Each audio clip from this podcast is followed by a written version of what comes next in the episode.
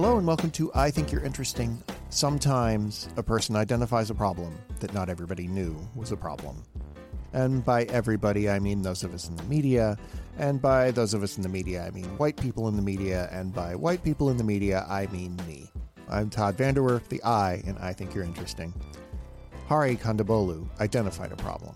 His self hosted, self produced 2017 documentary, The Problem with Apu, discusses how the Simpsons character Apu Nahasapeemapetilon created a caricature of South Asians and perpetuated a stereotype that hung over South Asian kids like Hari. I hate Apu.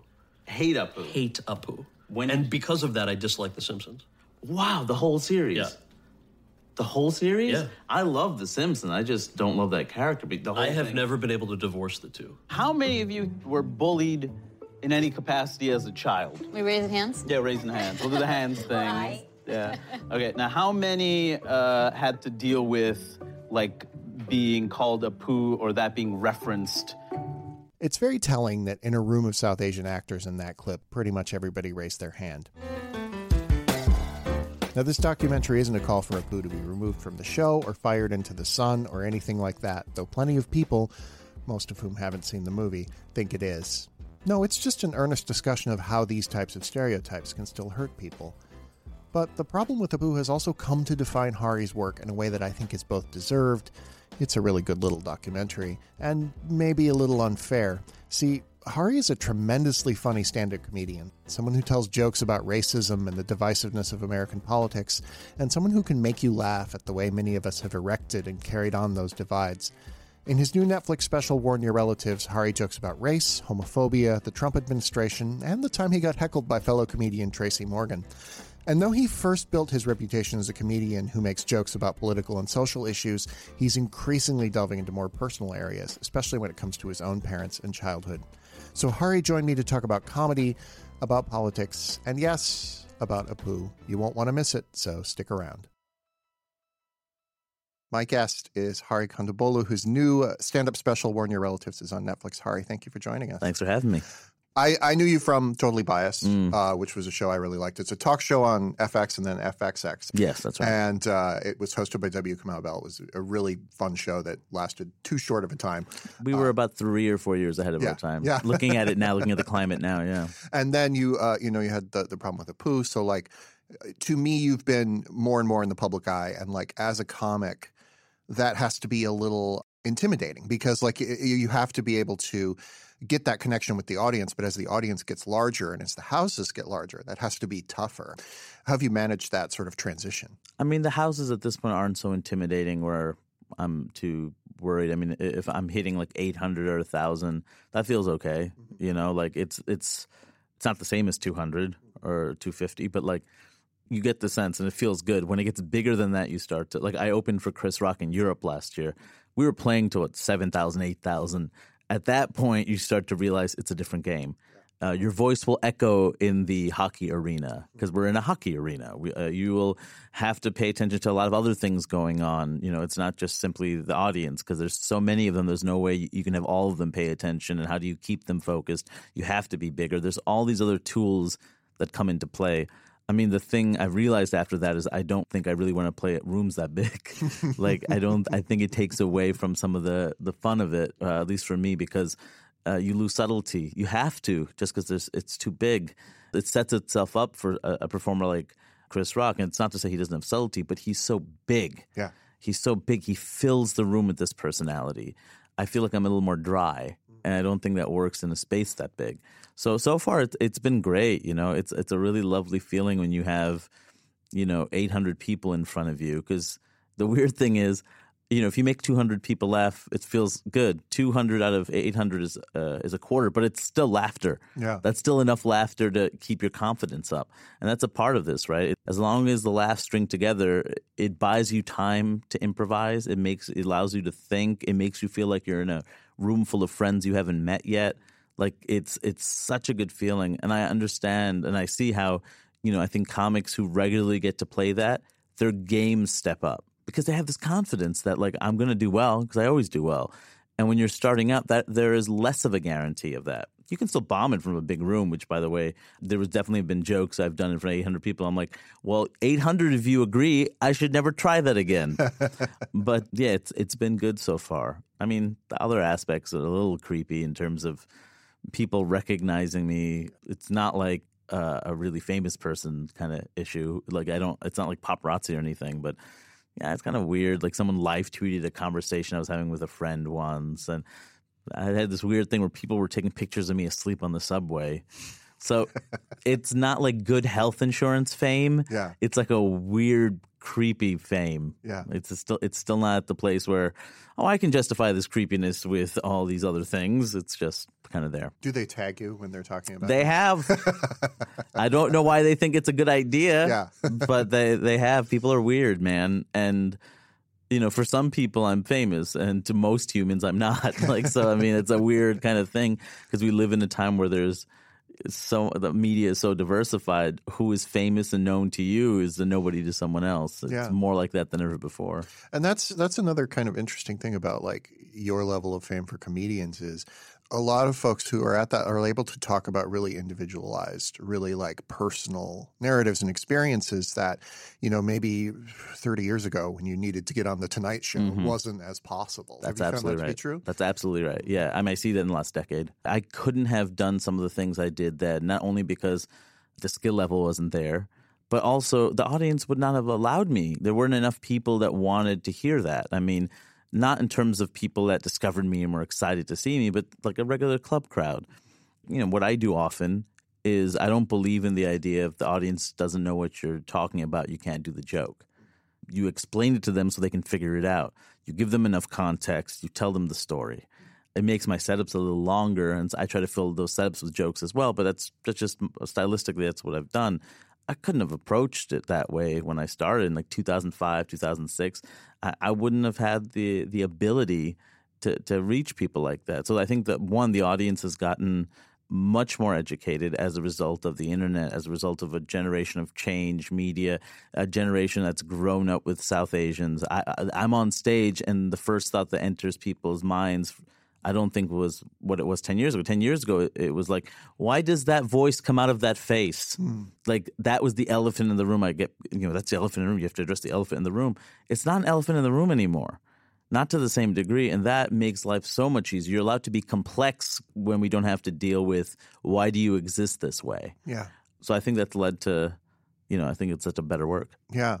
I like it when artists talk about why they're doing what they're doing and like are showing you the construction of what they're putting together. Mm. Yeah. And you do that a lot, but there's a bit, especially in Warn Your Relatives, and I won't spoil it for people who want to watch it, but you explicitly like lay out how the punchline's going to work and you do like four or five different Mm-hmm. versions of it. And then, you know, some of them aren't as good. And then you like land on one that's very different. And I'm wondering, like, what do you think is funny about telling people what you're going to do? Like, what is what is funny about exposing the magic trick? let the, i want them in on the joke. Mm-hmm. I want them to know that i'm aware this is a show. I'm aware that we're in a room and you are facing me and that i'm doing a thing. My favorite comic or, or at least the comic over the last i would say 10 years has influenced me the most is a british comic named Stewart Lee.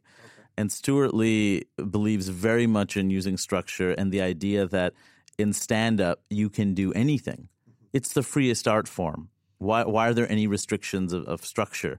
Everything can be funny. Anything you're using, any of the tools, they're up for for use. And so I think uh, watching him do stand up really affected how I see jokes. Like a failed joke is not a failed joke. Mm. It's it's a joke whose punchline didn't work initially. That's not a failed joke. I mean that was like mind boggling. Like so you can fail a joke, but that's a setup. And you know that's kind of where that joke came from. It's like, well, then I'll keep failing jokes and make the last joke really immature and, and gross. I mean, I don't want to ruin the bit, but you know, in the bit, I even lay out that it's by the end of it that you know it was a fake improvisation. Like I love the idea of like you know the assumption of improvisation after a ton of clearly choreographed bits. Uh, I like the fact that I'm calling out the fact that it was choreographed for a greater purpose, trying to justify something I'd done on stage that was crude, as if there was some deeper meaning to it, and then there's a callback at the end. One of the things I really like about it is it balances It, I think it uses politics in a way that, like we do in real life, it balances. Like, here's a way a political issue, but here's how like my personal thoughts on it. Here's how like the way I was brought up influences how I think about it. How did you sort of come to that approach? You know, it's interesting. I think for years I, I didn't do that, uh, or I did less of that, I should say. I felt like, you know, the political was always personal, but when I talked about it, I took my personal experiences out of it just because that's when you're more vulnerable. I mean, it's funny because some comics are the opposite. They're better when they're, or they're more comfortable when they share stories about their lives. But when they start to get into like clear stances on issues, they get uncomfortable. That seems like too much. It's vulnerable there, which I, it was always the other way for me. So my, often my points of view, like people inferred who I was from that and what I must have been through versus let me just tell you and and build that rapport. And so when I talk about the other stuff, um, there's a better sense of who I am. It's easier to talk to a friend about difficult things and make them laugh than it is to talk to someone who doesn't know you at all and you're expecting them to just figure it out. So, I mean, certainly that was intentional for this special. I pushed myself towards that. And and I think W. Kamau Bell is a big part of the reason why. Like, in addition to being one of my best friends, he also is is a is somebody I look up to. You know, he's definitely a hero. Like I watch Kamau perform, and I see how he talks about his family, his, his life, and and how all these different things intersect with it. And so the audience sees the lived experience. It's not an abstract idea. It's it's you know clearly affecting our hero, and that's kind of what I I've seen him do for years in kind of in awe, like, whoa, like that's you can do that and, and he makes himself vulnerable. And so seeing that over the years, I'm like, I need to push more towards that. And so I think that's the reason why I've pushed in that direction learning to be vulnerable can be really tough though. Oh God. and what how did you how did you approach that question of like how am I gonna how am I gonna open myself up when that's not my first impulse? You know, I feel I got a little lucky too. Some of it's putting yourself out there, but I think there's I can actually say there's three distinct things that got me to that position and and make me excited about what I'm about to write for the next hour. But one, I do these n- nights in Seattle. They're new material nights or scratch nights. I do them in a 40 seat theater. And I just start fresh, start from scratch. An hour more or less of new stuff, bullet points, and see what happens. So the first show of the run of four shows will be brutal, and the audience knows this. I've been doing this for years. Like the first show is going to be the hardest to watch because he has no idea, but it's also the most exciting because if I if I pull a joke out of nothing, they know that like whoa, he just came up with that whole string of things. I force myself to be vulnerable in those situations, and I tell the audience, "Hey, look, this stuff's not finished. Please don't share it." There's a lot of personal things that might come out. It almost feels therapeutic. I don't know where it's going. It might go nowhere. It might go somewhere. So uh, I start there in a place I feel safe. Another thing I feel like obviously is therapy, just years of therapy. You start to learn you're opening yourself up to another person. I'm finding out all these things about myself that maybe I didn't want to think about. But once you get comfortable with certain ideas and they no longer feel like revelations to you and you're more comfortable in your skin, I can share them. I never thought I would be able to, but there are definitely things I feel like more and more I'm able to put out there as a result. And the third thing, which I wonder if has had the most impact, is the podcast I do with my brother Ashok. We have a podcast called the Kondabolu Brothers Podcast. Before that, we had a you know, one called the Untitled Kondabolu Brothers podcast, and we've also had a, a show, a live show called the Untitled Kondabolu Brothers Project that we've done for almost ten years. We structure the show with a PowerPoint. We try to use that as a way to segue into conversations, and it's it's really about two brothers and their relationship, and um, we're very honest in what we talk about with each other, and that is really him, you know, because I think I'm very much a person that's structured in their in their stand up or in their performance, is deliberate, thinks through everything, and like I've said, like haven't historically shared much. My brother doesn't care my brother talks. My brother will say what he wants to say. He sees himself as an open book.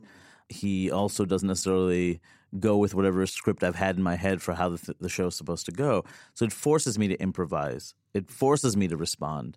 And if one person is going to be so open, it forces me to be open. So I think I'm quicker on stage because of him, and I think I'm more honest on stage because of him you know, it's a little different because I end up having to repeat the same things over and over. And for him, it's like once, and then I'm not going to repeat that ever again. My brother doesn't like the the showmanship aspect of it, but certainly, I think uh, seeing someone so close to you make themselves vulnerable around you, and seeing how you know I have to forcing myself to respond to that. Like just responding to him being personal makes it personal. So I, I would say, you know, those are the things that probably have changed me over the last three to four years. There's this section in the middle of Warn Your Relatives where you start to talk about Trump. And then, uh, as somebody who does a lot of political humor, that's sort of where we're expecting you to go. You do a little bit about Trump, but then Yeah. you very quickly get away from it and you Yeah. sort of say it as he does so much of the work that it's almost impossible to make jokes about him. Man. All right, I'm not going to talk uh, about Trump anymore. I feel like we're all trumped out. We have to deal with it every single day. After he got elected, people were like, oh, as a comedian, this must be great that Trump got elected. Must be wonderful. No, it's not. Uh, If you read his tweets, if you hear what he says, he does all the work already. There's nothing you can add to that. Like, CNN is basically Comedy Central at this point. Like, As not- somebody who likes to talk about political topics, how how difficult is that? You know, I mean, it's tricky because you can't ignore him. But things change so quickly. It's a scandal a day. When I was like doing that special, I'm like, is he even going to be president? I felt that way up to last week. Like I mm-hmm. wasn't sure. Like, is he still going to be president by the time this comes out? How outdated does it feel if I mention him?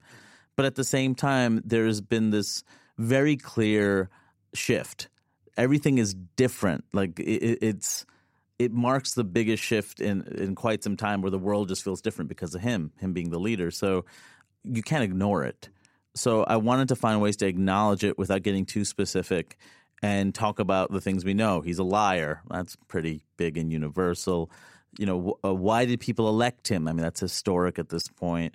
You know, his him talking about grabbing women. You know, it's a specific details from his campaign, but it's so uh, like egregious. And the idea you can get elected by even when saying things to, to half the electorate. Um, those are all things that felt bigger than just the moment. Mm-hmm. Um, so I, I could justify putting that in, but I, it's hard. It's hard. What else can you say? Like, there's no satire when he's doing the thing. Mm-hmm. Like, this is the most ridiculous television show that we're watching. It doesn't make sense. It's a comedy. Mm-hmm. You know, usually when you see this stuff, it's not a comedy. It's a drama. It's a West Wing. It's a comedy. It's absurd. How many different press secretaries, the public affairs and payoffs, you know, negotiations w- with people behind closed doors.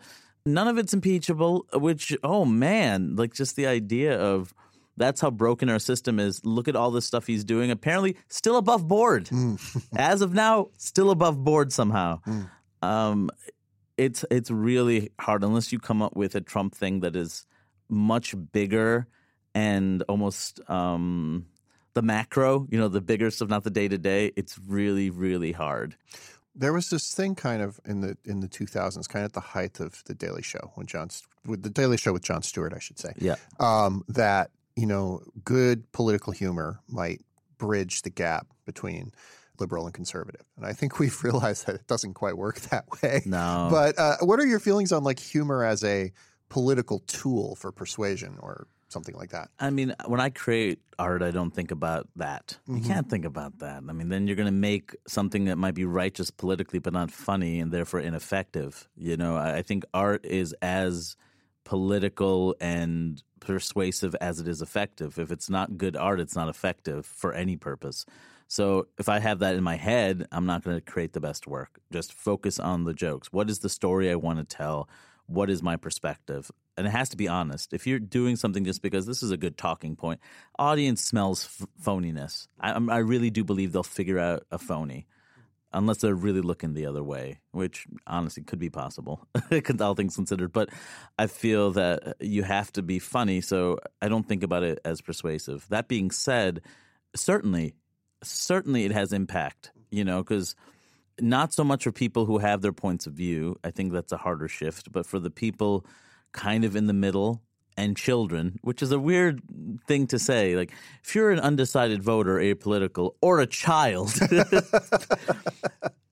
then that's when it has impact, you know, especially with young people. Like, you know, I learned so much about the world from stand up comedy because even though I grew up in Queens, New York, and it was a multicultural, multiracial, global place, and I was like a fairly educated, well educated, like I was sheltered in it. Mm-hmm. But when you see stand ups, you get a sense of like these are people that have lived, these are people who have traveled, and there's no production value. It's somebody telling you straight straight up, this is what it's like. that was exciting to me. It's still exciting to me, and direct and accessible, and I understood it. Mm. And I feel like that I, I, there's a generation of young people who are following stand up, and I think it's the same thing for them. Mm. It's the same thing, and you know, maybe there's value in a clip exposing an idea going viral and and people spreading it around. But you know, I really do think there's an echo chamber sometimes, and we think things are having influence when it's just being repeated in, in our circles over and over and over again. So I don't know. I don't. You know. I'd like. You know. I know that my documentary, my stand up, is being used in college, high school, college, and grad school classes, which is certainly not the goal. But I'm happy that that's the truth, and that certainly has some impact Yeah. But I don't think every comic should be thinking that. Like, I got to get this in curriculums. No, just make the people laugh and then see what happens. This is how you know when things made an impact when you start getting hate mail and death threats. That's when you know, wait a second, this went viral. This isn't an echo chamber because people hate it. you know, that's how I knew my, my documentary, The Problem with Apu, did well, is when I was starting to get that. When I checked iTunes and it was, I forgot what their system is. If it's one to five, I, I I got a three cumulative, but when I looked, it was all ones and fives. Yeah. That means it was good. Yeah. That's exactly what you want it to be. I want to be in the middle because I hit both ends. Yeah. It's not a good feeling to get hate mail every single day, but you know that it resonated with people. Uh, most people didn't, I don't think, watched it, but just the the questioning of the status quo created something. It, it hit a nerve. I will say, I, when I saw that documentary, I went to it. I went into it skeptical, and I came out convinced. I came out convinced that we should at least be talking about Right, this subject. Like right. maybe, maybe nothing changes because that's how television works. Sure. But at least we're having that conversation, and a lot of people did seem really threatened by that. What, what was so your takeaway weird. from that? Because well, I'm talking about a cartoon character from a long time ago, and I'm talking about something that happened like for a, a, a good part of my youth. You know, at this point, we're a bunch of adults. I feel like the story isn't what do we do with this Apu character. I mean, the point of the whole story was really to do what Whoopi Goldberg did. Mm-hmm. Whoopi Goldberg, you know, she's not talking about go and destroy all the blackface thing artifacts in the past. She's saying let's talk about it and put it up out front, right? Like let's recontextualize these things and put it in front of you and let's talk about them. This was my, you know, minstrel uh, Black Americana collection. She calls it her Negrobilia. Like this is what it was for me. If they get rid of Apu, if they change his voice, I don't care. Like at the end of the day, that affects me zero percent. Um, it- it- no, well, that's not true because people will message me for you killed, you killed Apu, you killed this fictional cartoon character of a show we haven't obsessively watched in 15 years. You know what I mean? So like, it does nothing for me. Really, it was more for let's look at something that is is so deep in America's DNA. Like The Simpsons is big, man, in terms of media of the last what fifty years. Yeah. Like it's lasted thirty of them, and it has such a big impact. It's such a shift. It's so important, and it's still current. And even there, there's something that there's a little bit of the the poison of racism. Not- I'm not the whole character. The whole, the character isn't the worst character in the world. The character comes from this faulty base that gets exacerbated when there's nothing else. Yeah. But that's nuanced. Yeah. that's not easy to say in you know a, a few words and but that's what it is like you know my honest opinion with the character is that keep him who cares keep him and just you know maybe complicate his stuff a little bit let his kids talk i thought about it like i thought it'd be funny if like his kids came home one day from school upset because everybody makes fun of their father. I'm like, yeah, that's kind of uh, my experience. Everyone's making fun of uh, my father through the cartoon.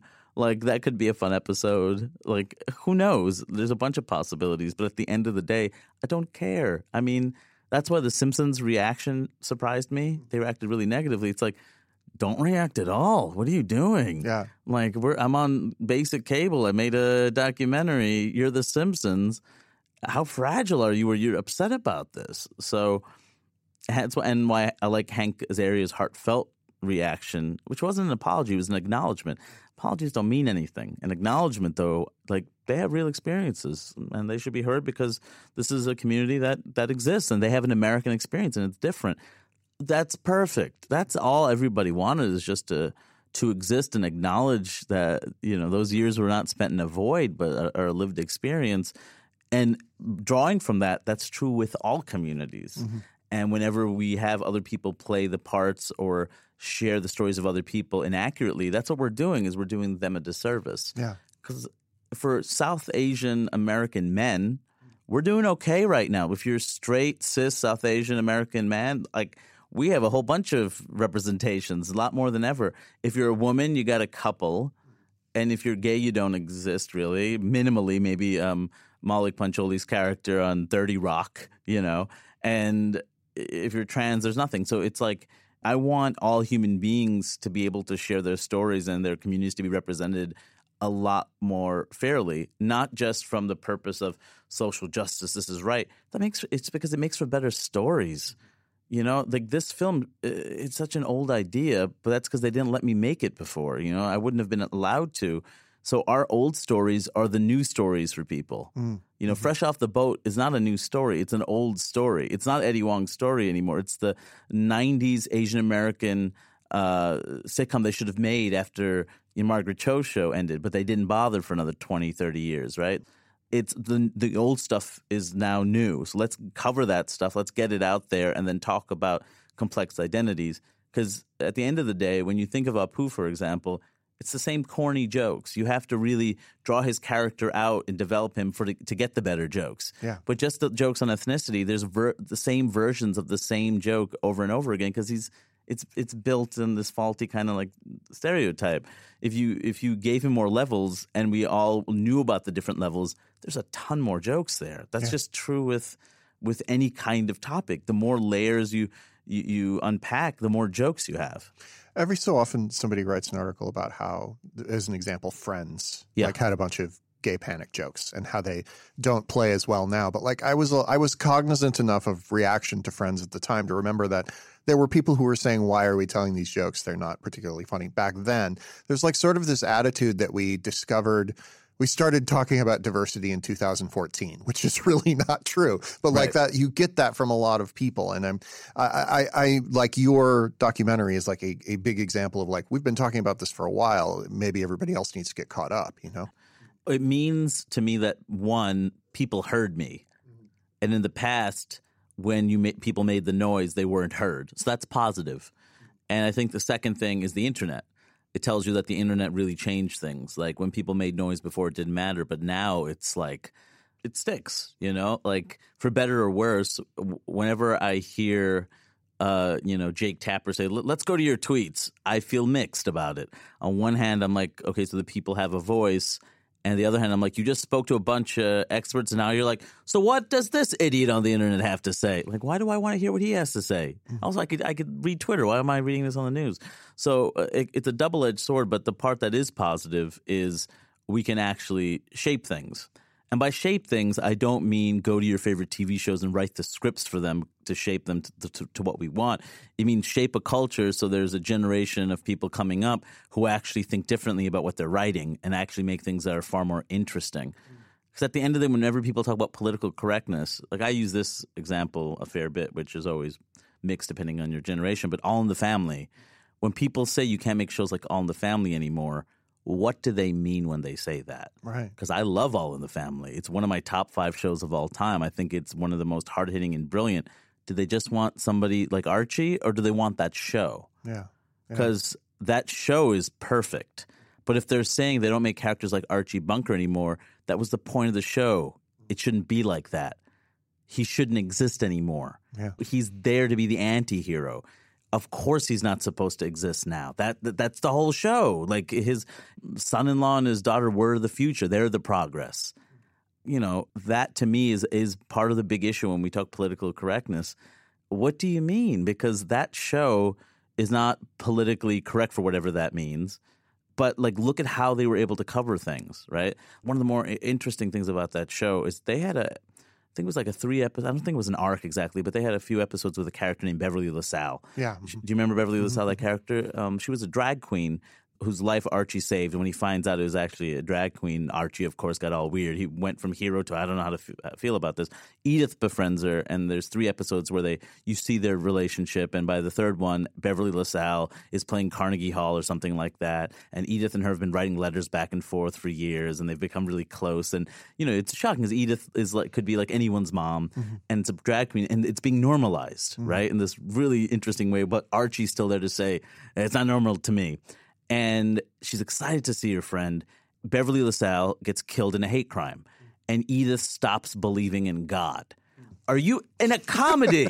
in a comedy. Yeah. So when people are saying you can't make what you used to anymore, how many people are thinking that? Yeah. Because to me, I'm like, that is the ability to take these incredible comedic characters and have comedy, but still really dig that deep Yeah. into human beings. Because comedy is nothing if it doesn't have tragedy to be, you know, opposed to it. Like it's it's that give and take that makes that show so wonderful.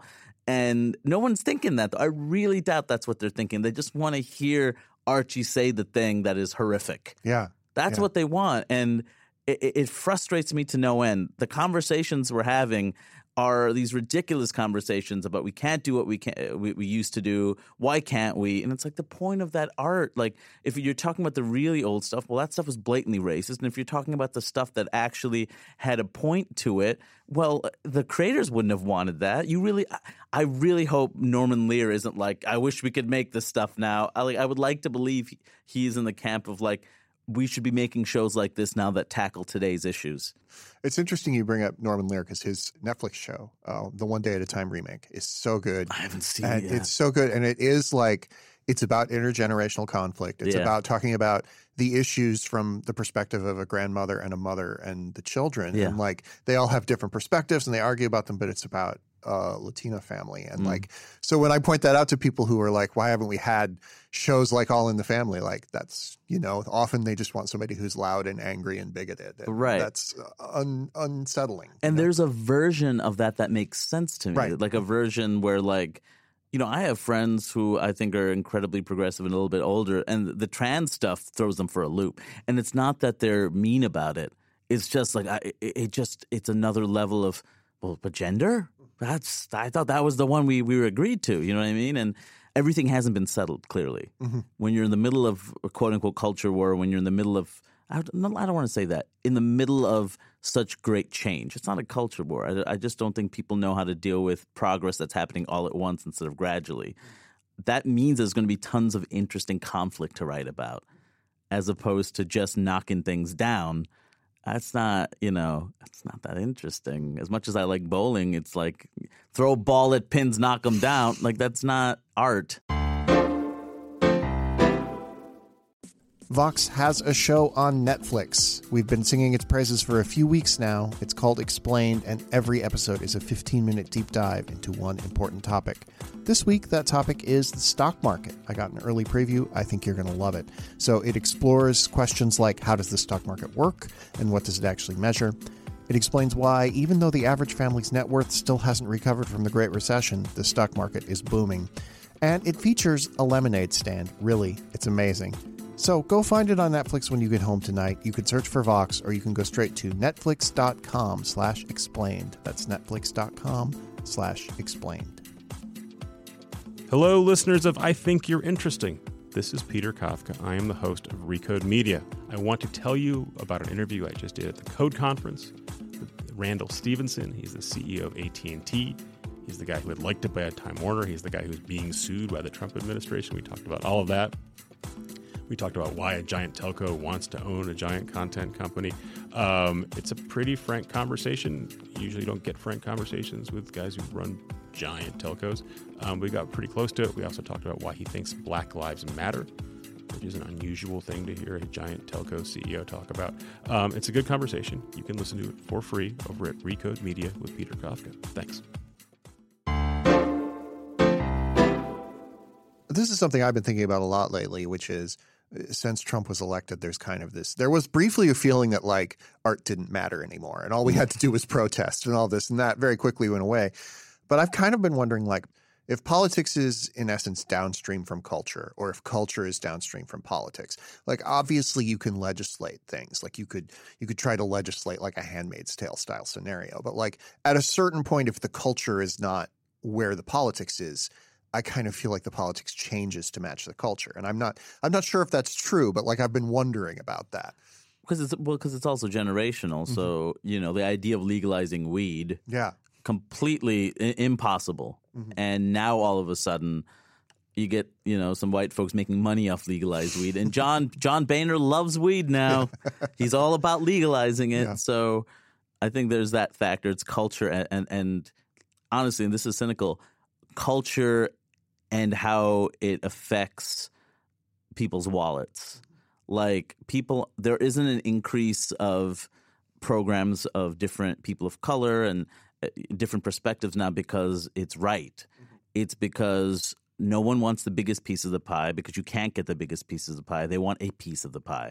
So when you want a piece of the pie, you could look for smaller niches of audiences. So if you have a character uh, you know, that reaches a particular audience, you know, that means diversity has to happen so you can corner that particular market. Right. That's what it's it's completely different. So the culture changed when people also started to realize that there was money to be made by expanding it. People don't think things are cutting edge and new because we got to we got to put it out there because it's cutting edge. They put it out there because like the cutting edge and new might make money, and if it doesn't, let's go back to Roseanne. There's a lot of really great jokes in Warn Your Relatives about talking about these sorts of things with specifically white people. Mm. And some of them as as a stereotype of a white liberal myself who, you know, tweets furiously about Yeah, things yeah, yeah. sometimes, but doesn't get too involved like like you mentioned uh, when there's a confrontation in a coffee shop or something. I just Right. kind of keep my head down and keep staring at my computer. Right.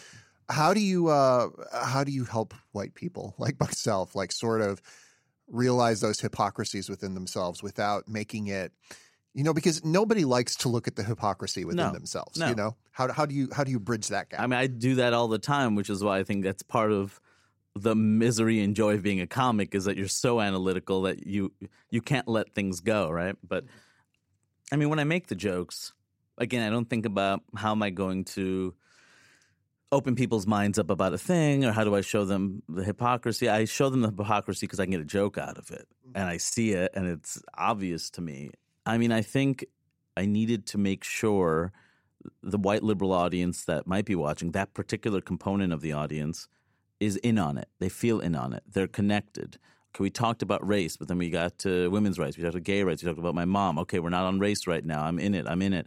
And then when you hit them with the hard stuff, when I'm making John Brown references, mm-hmm. and when I'm going into what you need to sacrifice, you know, then all of a sudden it's like, wow, we've been through this journey with him for 50 minutes. So they're willing to think about it. I want them to think about how many times have you been in that coffee shop? How many times have you been in a setting where you knew what you were seeing was wrong and you didn't want to deal with it because it's the subway and you worry? How many times should you have lifted up your phone and at least recorded it? You know, like that woman did in, in Oakland when that that uh, woman was harassing you know those black folks having a, a barbecue regarding charcoal and you know a white woman followed her and taped her and and kind of said this is what people have to deal with. I mean i didn't know that was a a white woman. For the longest time i thought that was a woman of color because i couldn't imagine. I kept thinking oh my god why is this woman doing doesn't she know that she's a woman of color and this is going to end badly with the police? And then how come the police didn't do anything and then i'm like oh it was a white woman. Okay. Yeah. Yeah, then so, so she wasn't going to get hurt. Like she was smart about it. Hmm. But those are the moments where I'm like, we need you. Like racism isn't about what we get out of it. What do people of color get out of it? It's about creating a world that is actually fair and more decent and without the tensions that you feel and without the awkwardness. And I think on some level, I think there's a lot of people that have that guilt of I'm getting something I didn't earn. Mm, I mean, I think people want to earn the things they get often. I mean, I certainly feel like I've I've benefited from all sorts of privilege. You know, whether it's caste privilege that allowed my family to be in a position to even come to America, wh- whether it's the privilege of having two parents and having the ability to, you know, move from l- lower middle to middle to upper middle. I mean, that's not everyone has that opportunity and, and has been given an edu- an opportunity to get an education. And so how else am I supposed to do something about it if I don't even acknowledge those things and work towards it? yeah So, you know, again, I, I think with comedy, because you there is a promise of a gift at the end, a joke. That promise is a really big promise. That's why when you fail, people are really angry. Yeah. because you made me sit through stuff I didn't want to sit through, and you didn't even deliver on a punchline. but if you deliver, it's all forgiven. Yeah. You know, and then people can think later about it. Like we can't say that art doesn't matter. There is a reason why in oppressive regimes they try to censor art. You know, like Bassem Youssef, what he dealt with in Egypt, you know, with his version of the Daily Show.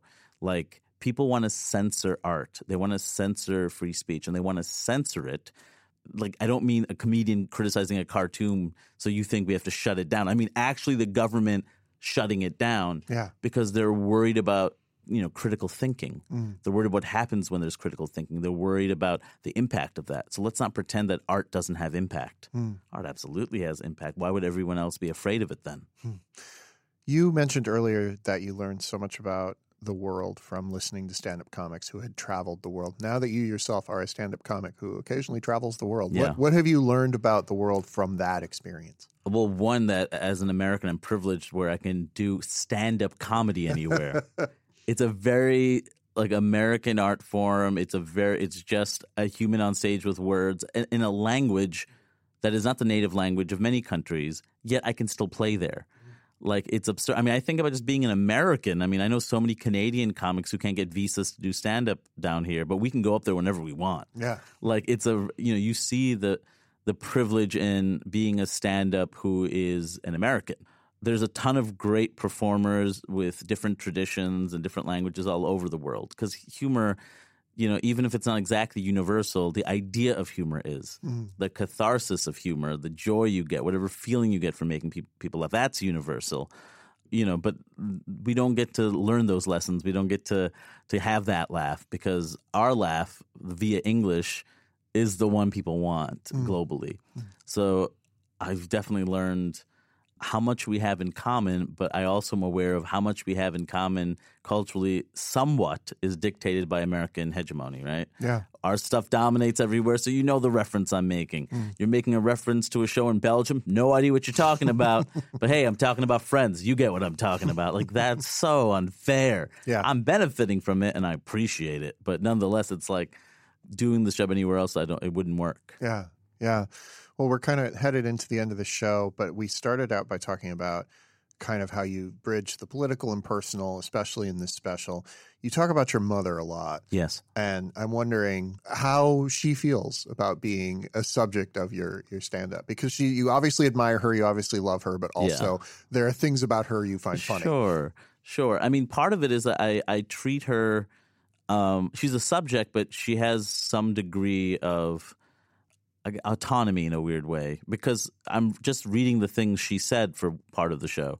Here are funny things she said to insult me, and they're not cute mom insults. They're clever and sharp and worded right. You know, a lot of us take our parents for granted, and I've certainly done that with mine. And recently, I decided to write down things that my mother has said to me recently. So here, uh, here are three of my favorite mom jokes. These are actual things my mother has said, right? So I go up to my mom and I said, "Hey, mom, sorry I didn't call earlier this week." And she says, "It's okay. It was a relief." she's clever. I want people to know this is a free thinking person. This isn't a caricature. This is a free thinking, quick person. This is a woman that is an Indian immigrant, but she also supports gay rights. How many times have you ever thought those two things could be together? Coming from a conservative culture, generally speaking, and to have this openness and love, you know, how does she explain her support? Like all these things add um, so many layers. And of course, there's expectations uh, of of her son that at times she's had to deal with disappointment. Like he's a comic. The other one was a hype man in a rap group. Like it's uh, not you know what she planned when she left everything behind.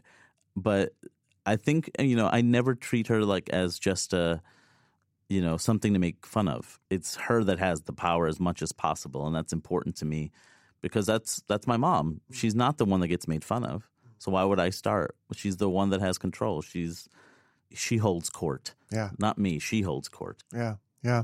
Well, we uh, end every show by asking our guests some of the same questions. So I'm going to ask you those.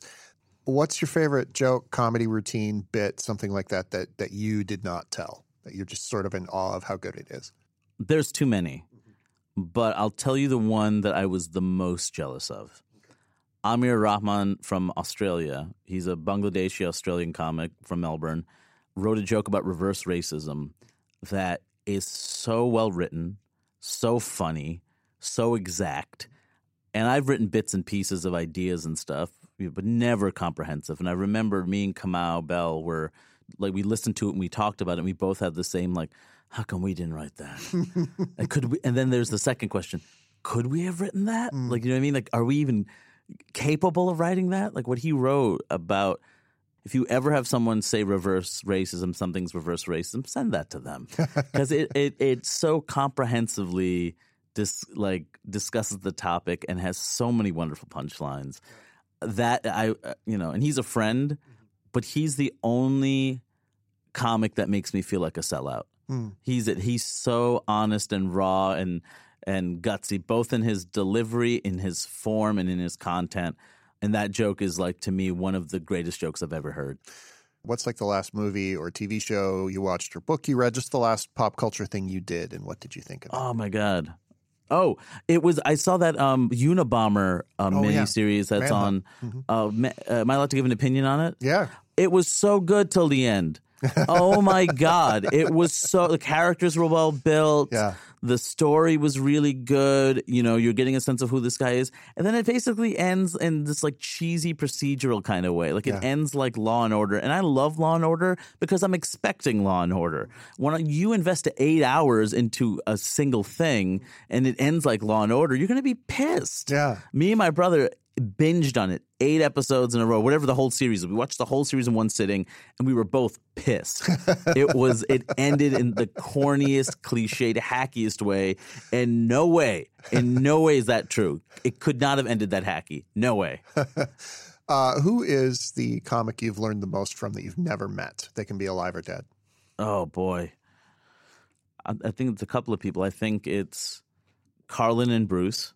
Carlin, in terms of how he's able to criticize and critique the world through its language. Mm-hmm. Because he really believed that language was important and deliberate. He didn't make fun of those things just to be cute. He talked about it because this is how we view the world. Mm. When we talk about football, look at the violence that's embedded in it. Mm. Brilliant.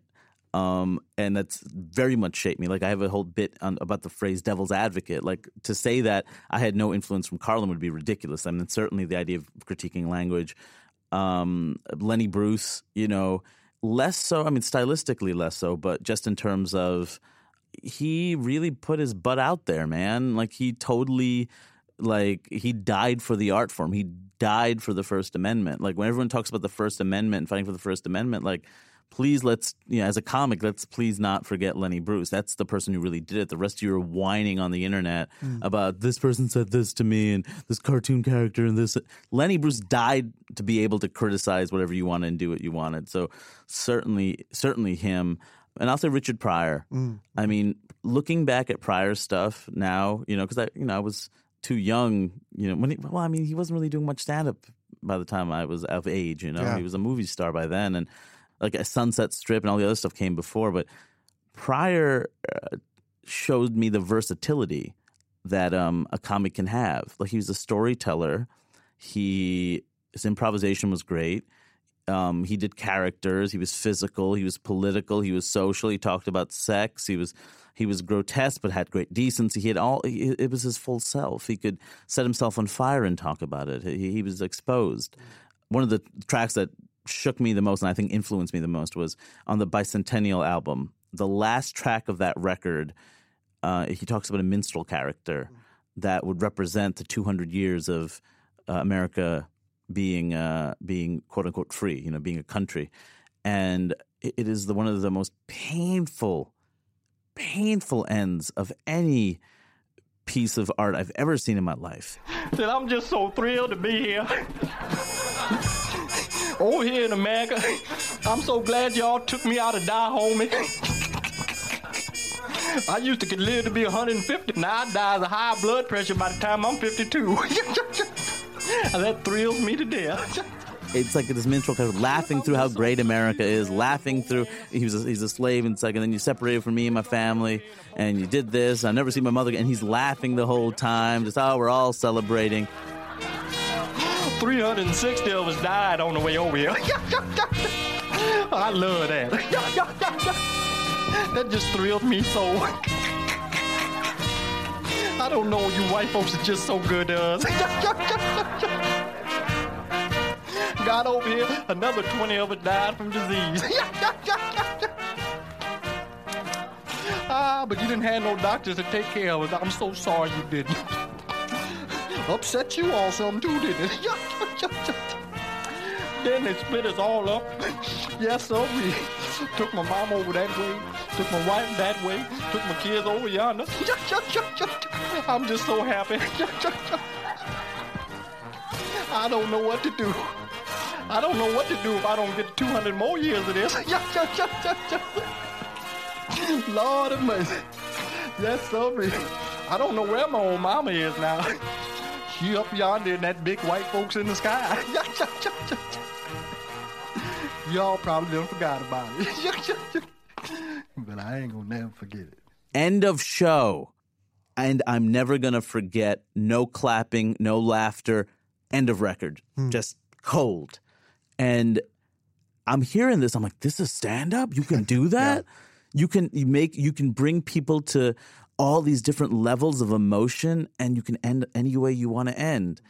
I mean, I heard that and I'm like, I can do, you know, that was one of the, uh, you know, Stewart, I talked about Stewart Lee giving me a lot of that, but in terms of emotional range, like hearing some of Pryor stuff, I'm like, I, I have more than just the one. I can, I can take people on whatever journey I want to take them on. Yeah. And if anyone says what you're doing it wrong, well, I said Pryor did it. Hmm. So I have every right to like play in that, in that realm. Whether for the company or the food itself, what's your favorite meal you've ever had? Oh my god! I think I'm gonna go with okay. This is the my favorite thing that my mom makes. Uh, She makes um, idli, which is like rice cakes, um, South Indian. And she makes it with peanut chutney, which is her own recipe.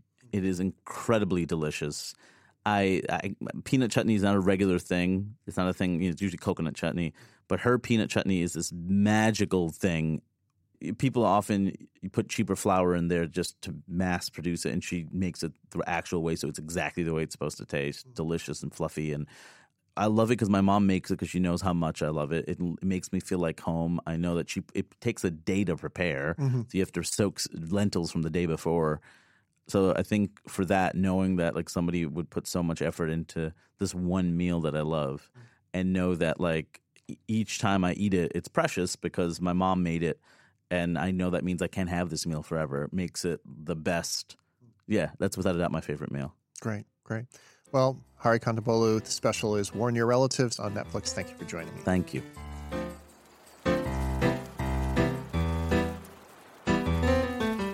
The problem with I Think You're Interesting is that it's hosted and executive produced by Todd VanDerWerff. And in case you hadn't guessed, that's me. My producer is Bridget Armstrong. The executive producer of audio here at Vox Media is Nishat Kurwa.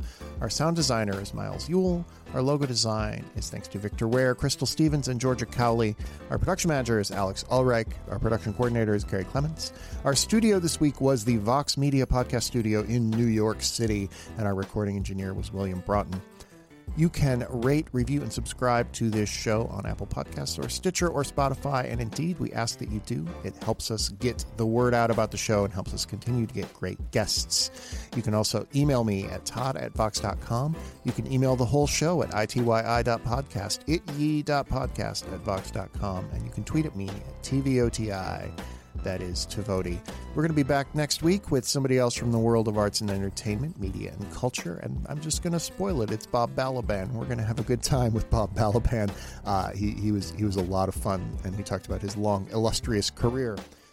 But until then, that's why your favorite Simpsons character should be Ralph Wiggum. There's nothing problematic about Ralph. Don't tell me all the things that are problematic about Ralph. I don't want to know.